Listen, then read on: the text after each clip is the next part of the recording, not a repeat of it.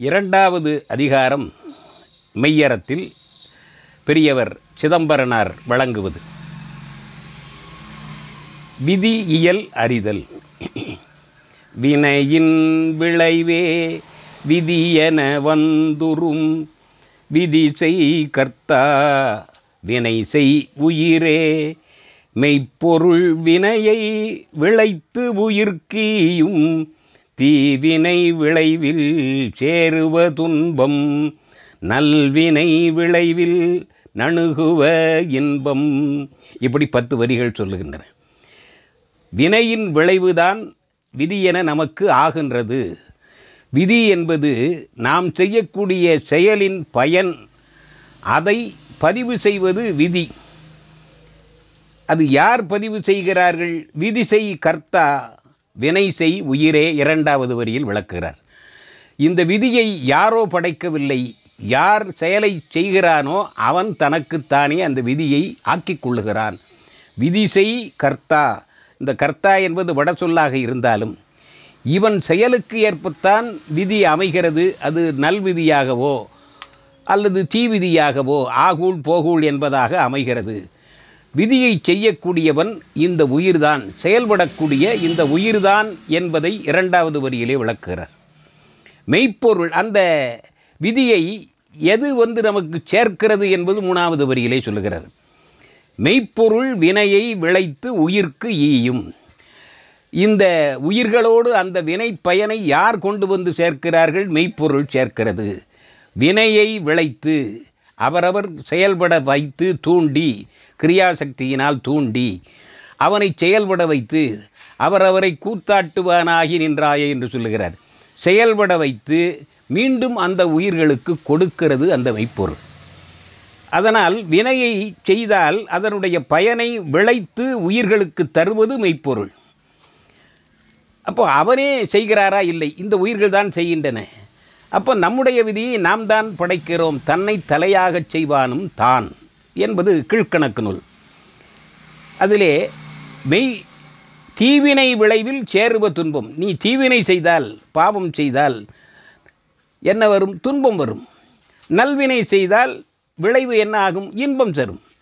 நாம் இன்பம் வரும் என்று வர வேண்டும் என்று நினைக்கிறோம். ஆனால் செய்வது பூராம் தீவினை. எப்படி நமக்கு நன்மை இன்பம் வரும் வந்து சேரும்? செய்வது மட்டும் நாம் நமக்கு தகுதியான நமக்கு இன்பம் தரக்கூடிய தீமைகளை பிறருக்கு செய்துவிட்டு நன்மையை இன்பத்தை எதிர்பார்த்தால் எப்படி வந்து சேரும்? எதை விதைக்கிறோமோ அதுதான் கிடைக்கும் என்பது அடிப்படையான உண்மை. அதுதான் அடிப்படை தத்துவம்.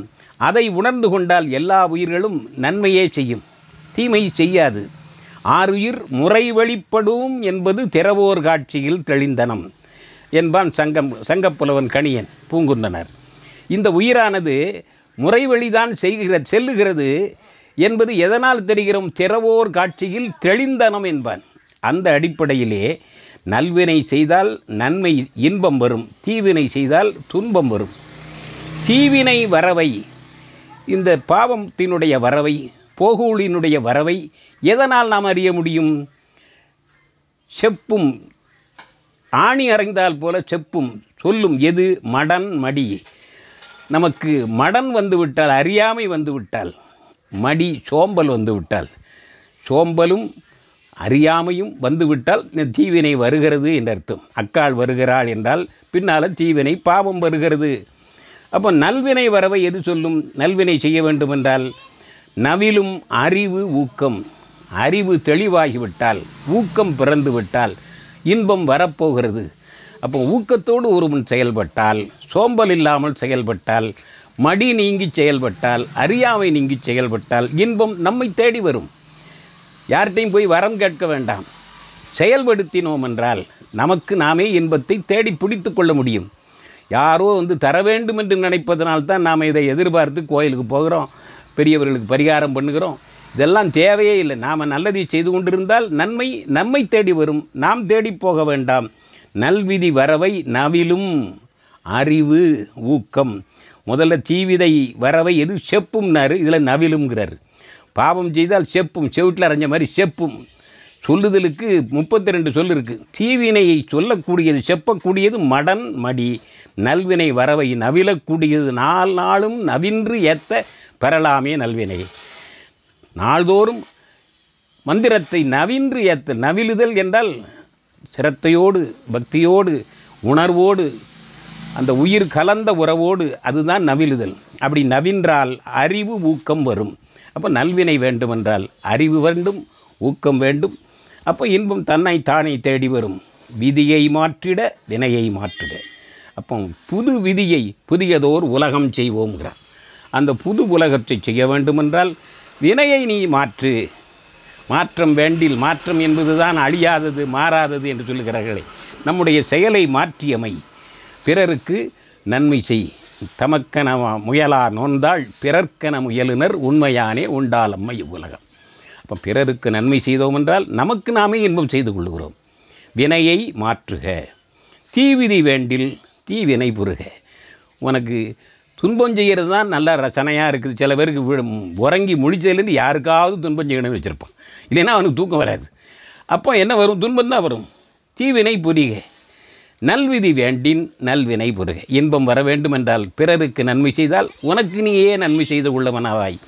நல்வினையைத்தான் உயிர்கள் எல்லா உயிர்களும் இன்பத்தை நாடித்தான் போகின்றன. ஆனால் தன்னை அறியாமலே துன்பத்தை செய்து கொள்கின்றன நல்ல இன்பம் வேண்டும் என்பவன். நோற்பார் சிலர் நோலாதார் பலர்.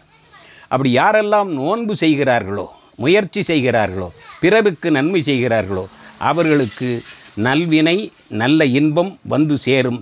நல்வினை புரிந்தால் நல்விதி அமையும் என்று இரண்டாவது அதிகாரத்திலே அருமையாக விளக்கிச் சொல்லுகிறார் சிதம்பரனார். இரண்டாவது அதிகாரம் இத்தோடு நிறைவு பெறுகிறது. அடுத்த அதிகாரத்திற்கு செல்வோம். மூன்றாவது அதிகாரம் தாய் தந்தையரை தொழுதல். மூன்றாவது அதிகாரம் தாய் தந்தையரை தொழுதல்.